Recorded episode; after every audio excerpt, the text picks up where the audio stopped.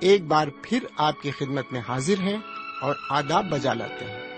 امید ہے کہ آپ خدا کا کلام سننے کے لیے اپنے ریڈیو کے پاس تشریف فرما ہوں گے۔ یقین ہے کہ اس پروگرام کے ذریعے آپ کو ضرور روحانی برکتیں حاصل ہو رہی ہوں گی۔ آئیے اب ہم سلاطین کی دوسری کتاب کو کھولیں۔ اس کتاب کا موضوع ہے ایلیشا کے معجزے۔ تو لیجیے آپ کی خدمت میں پیش ہے اس کتاب کا مطالعہ خدا کے خادم کے ذریعے لیکن ایک خوبصورت نغمے کے بعد۔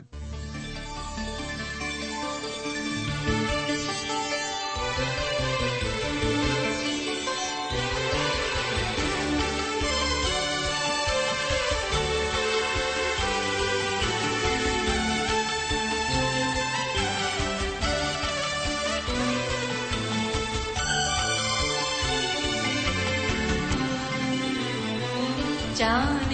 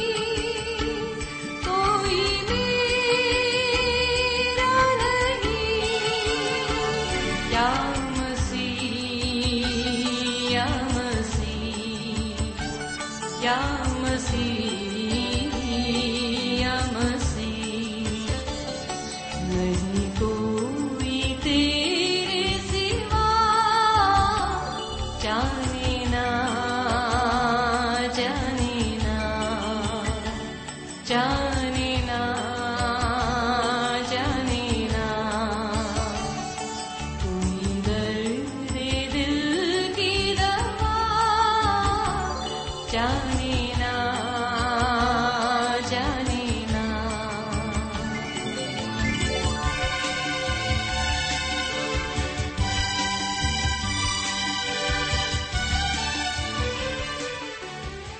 کے کلام کو لے کر ایک بار پھر آپ کے درمیان حاضر ہوں۔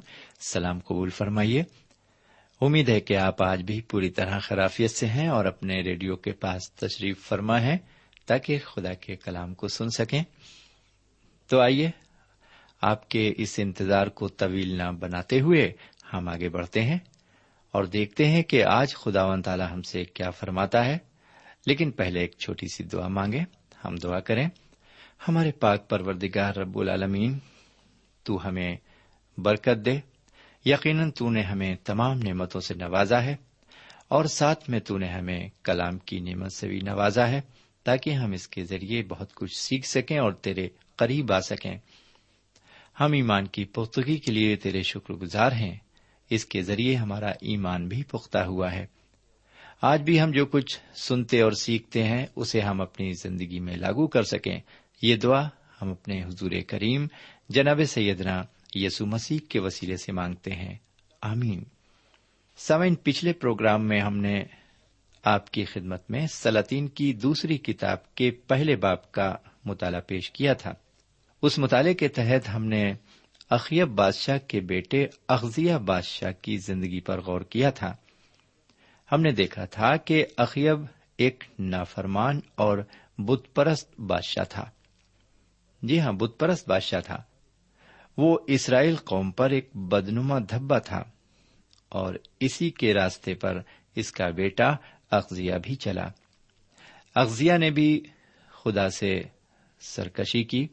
اور اس کی پیروی بالکل نہیں کی، بلکہ اس کے برعکس اس نے اقرون کے دیوتا بالزبوب کی پیروی کی اور اسی کی پرستش کرتا رہا۔ خدا کو اس کے فیل برداشت نہ ہوئے۔ اس کی حرکتوں پر خدا کو بے حد غصہ آیا۔ خدا ون تالا نے حضرت ایلیا نبی کے ذریعے اغزیہ کو اس کے انجام سے فوراً باخبر کیا۔ اغزیہ کو صاف لفظوں میں یہ بتایا گیا کہ اگر تو اسی طرح برابر بت پرستی میں مشغول رہے گا اور اپنی حرکتوں سے باز نہیں آئے گا، تو تو اپنی بیماری کے بستر سے نیچے نہیں اترنے پائے گا اور تیری موت ضرور واقع ہوگی۔ میرے بھائی اغزیہ کے ساتھ بالکل ایسا ہی ہوا اور وہ جلد مر گیا۔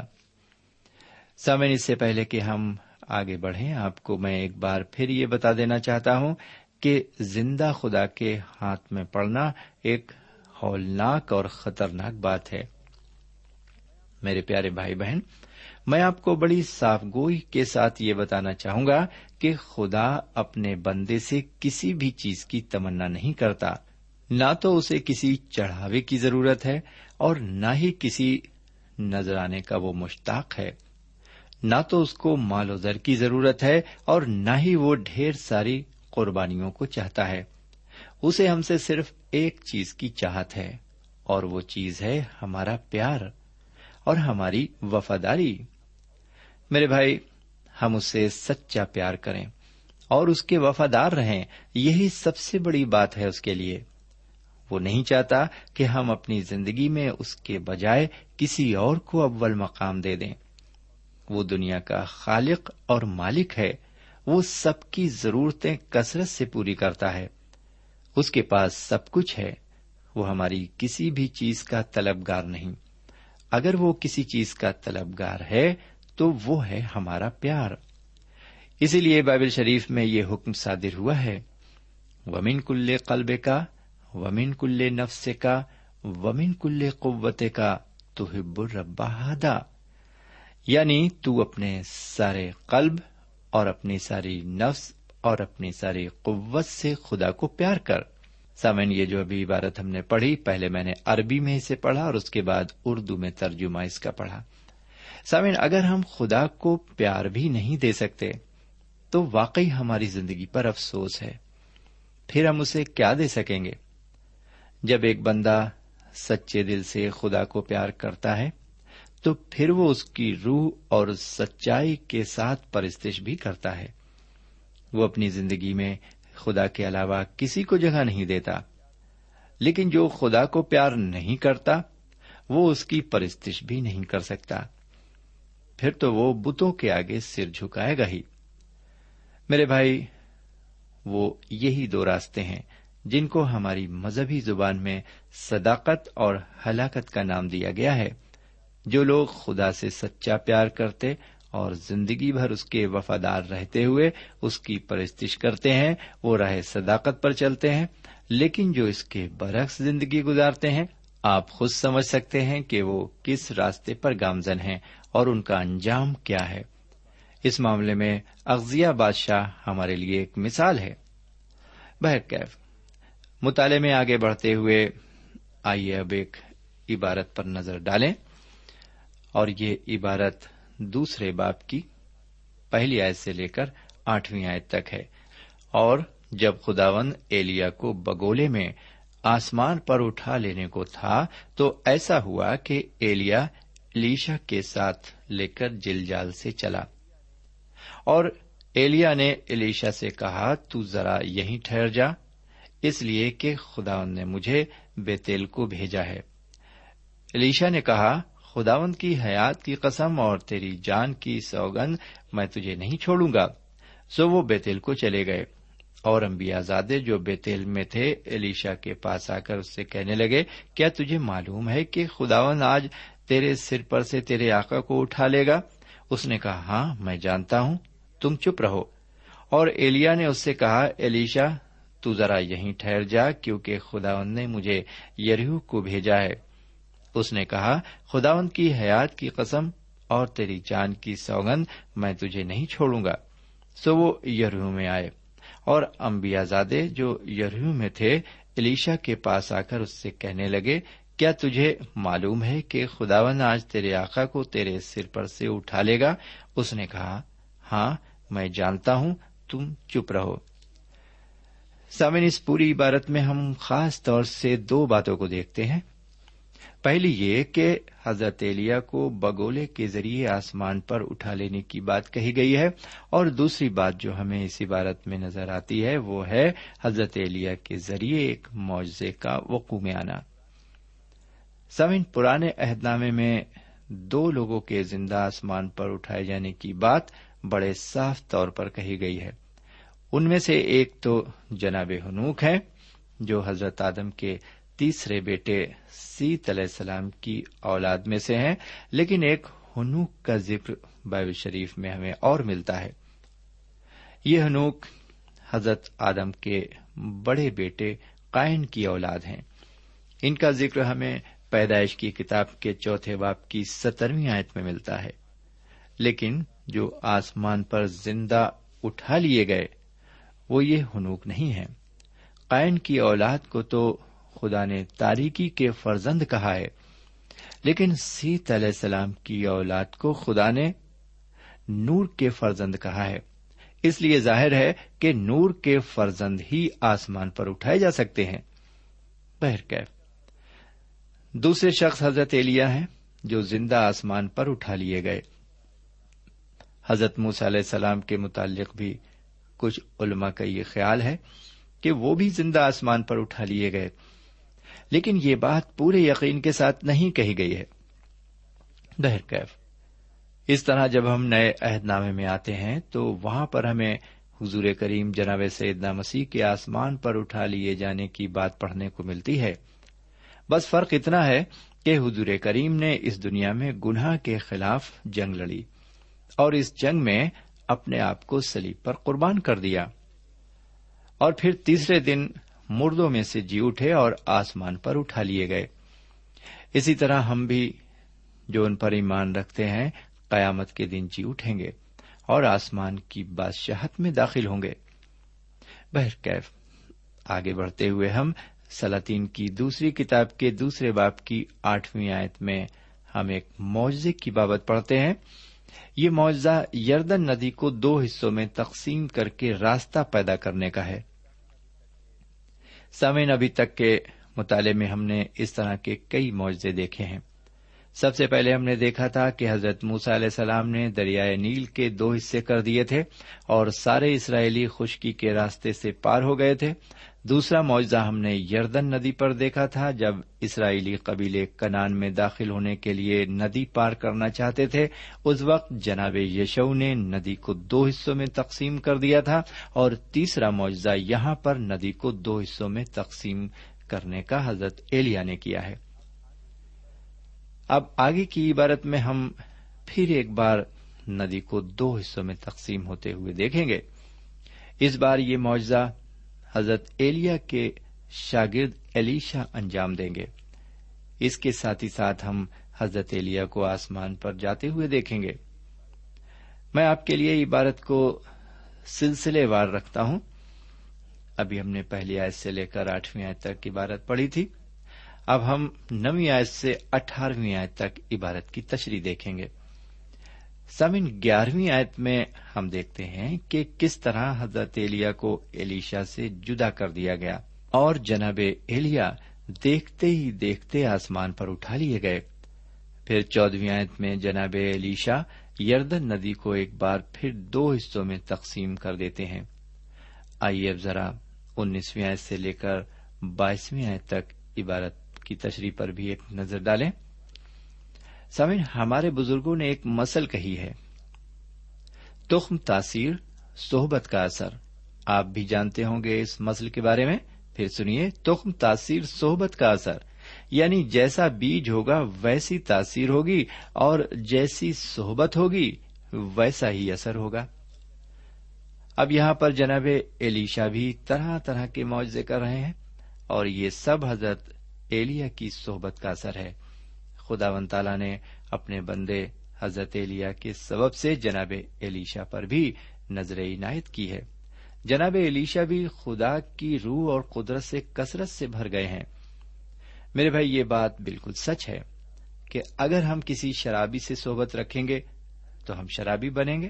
اگر کسی جواری سے صحبت رکھیں گے تو جواری بنیں گے۔ لیکن اگر ہم کسی راست باز اور دیندار آدمی سے صحبت رکھیں گے، تو ہم راست بازی اور دینداری کی طرف ہی مائل ہوں گے۔ ایک اچھے آدمی کی صحبت ہمیں نیکی اور اچھائی کی طرف مائل کرے گی۔ لیکن ایک برے آدمی کی صحبت ہمیں صرف برائی کی طرف مائل کرے گی۔ حضرت ایلیا کی صحبت کا اثر یہ ہوا کہ جو کچھ حضرت ایلیا کرتے تھے، اب وہی سب کچھ جناب ایلیشا کریں گے۔ اسی طرح جو حضور کریم جناب سیدنا مسیح سے صحبت رکھتا ہے، وہ انہی کے جیسے کام کرتا ہے۔ انہوں نے خود یہ بات انجی شریف میں فرمائی ہے۔ بہرکیف اس عبارت میں ہم پڑھتے ہیں کہ یریو شہر کے کچھ لوگوں نے جناب علیشا کے پاس آ کر یہ شکایت کی کہ یہ شہر تو اچھی جگہ پر بسا ہے، لیکن اس شہر کی زمین بنجر اور یہاں کا پانی بالکل خراب ہے۔ میرے بھائی، یہاں پر بھی جناب علیشا نے ایک معاوضہ دکھایا۔ انہوں نے ایک پیالے میں نمک گھول کر وہاں کے چشمے میں انڈیل دیا اور اس کے ذریعے وہاں کا پانی بھی اچھا اور مزیدار بن گیا اور زمین بھی بنجر نہیں رہی۔ اور آج تک یہ دونوں چیزیں ویسی ہی برقرار ہیں۔ اب ذرا سلاطین کی دوسری کتاب کے دوسرے باپ کی تیسویں آیت سے پچیسویں آیت تک عبارت پر نظر ڈالیں۔ یہاں پر ایک بڑی دلسوز بات پڑھنے کو ملتی ہے۔ سمن ویسے تو یہ بھی ایک معجزہ کہلائے گا، لیکن اس سے کسی کی بھلائی کا کوئی تعلق نہیں ہے۔ یہاں پر جناب علیشا نے ذرا سی بات کے پیچھے بیالیس بچوں کی جان لے لی۔ ان کے صرف یہ کہنے پر کہ اے گنجے سر والے، اے گنجے سر والے سم ان بچوں کو حضور کریم جناب سید مسیح نے معصومیت کا درجہ دیا ہے۔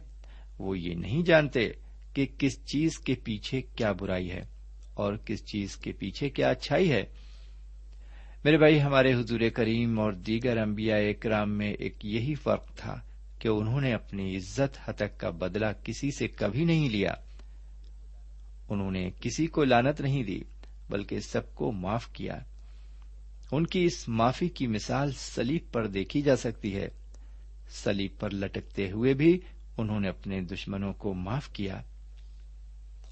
بہرکیف اب ہم آپ کی خدمت میں اس کتاب کے تیسرے باپ کو رکھنا چاہتے ہیں۔ تو آئیے سب سے پہلے ہم اس سلاطین کی دوسری کتاب کے تیسرے باپ کی ابتدائی تین آیتوں پر نظر ڈالتے ہیں۔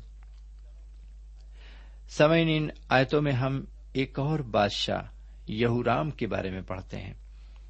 پہلی آیت میں لکھا ہوا ہے کہ یہ یہورام شاہ یہودا یوسفت کے اٹھارہویں برس سے سامریا میں اسرائیل پر حکومت کرنے لگا۔ سامن اس کی حکومت کی جو میاد بتائی گئی ہے، وہ بارہ سال بتائی گئی ہے۔ یعنی اس نے بارہ برس سامریا کے اسرائیلیوں پر حکومت کی۔ سامعین، اس شخص یہورام کے متعلق ایک معلومات ہمیں اور ملتی ہے، وہ یہ کہ یہ بھی بادشاہ اخیب کا بیٹا ہے۔ اس کتاب کے پہلے باب میں ہم نے پڑھا تھا کہ اغزیہ بھی اخیب کا بیٹا تھا اور یہ یہورام بھی اخیب کا بیٹا ہے۔ اغزیہ کے بارے میں ہم پڑھ چکے ہیں کہ یہ نہایتی بے رہا اور بت پرست انسان تھا۔ یہ خدا کے بتائے راستے پر بالکل نہیں چلا۔ یہورام بھی کچھ اسی طرح کا آدمی ہے۔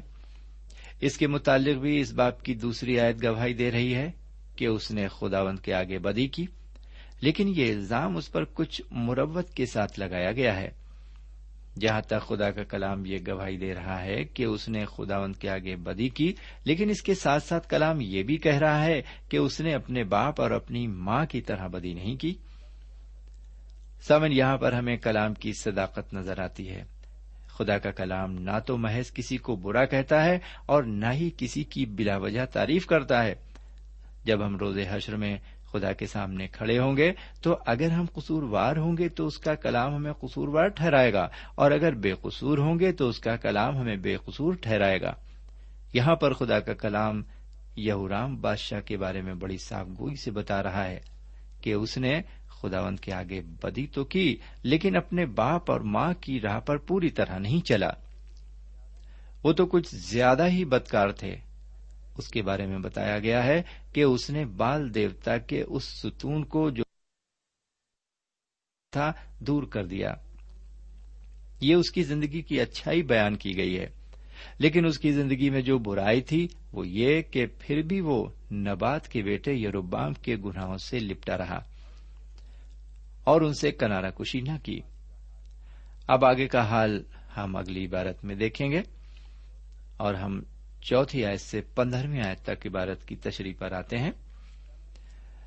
سامعین، یہ جو عبارت ہے، چوتھی آیت سے پندرہویں آیت تک، اس میں ہم ایک بغاوت کا ذکر پڑھتے ہیں۔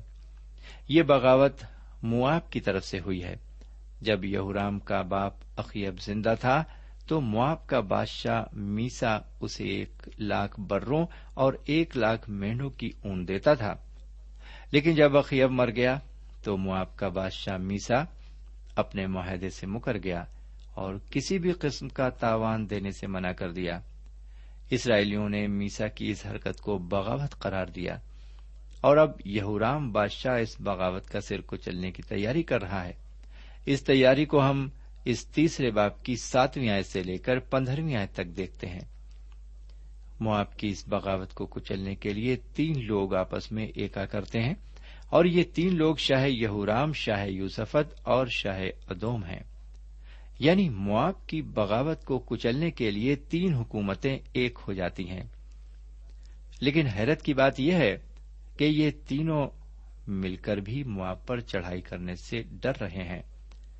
یہ آپس میں مشورہ کر رہے ہیں کہ شاید خدا نے ہم تینوں بادشاہوں کو اس لیے اکٹھا کیا ہے تاکہ وہ ہمیں معاف کے حوالے کر دے۔ اس لیے وہ اپنے درمیان ایک نبی کو ڈھونڈتے ہیں تاکہ وہ انہیں بتائے کہ کیا واقعی ایسا ہی ہونے جا رہا ہے۔ بہرکیف ہم آگے بڑھتے ہیں۔ سولہویں آیت سے انیسویں آیت تک اس عبارت میں بتایا گیا ہے۔ جو بتایا گیا ہے ویسا ہی ہونے جا رہا ہے۔ اسرائیلیوں کو ایک بڑی فتح ملنے جا رہی ہے۔ سامن، جب بھی جنگ میں اسرائیلیوں کا پرچم لہرایا ہے تو وہ خدا کی مدد سے لہرایا ہے۔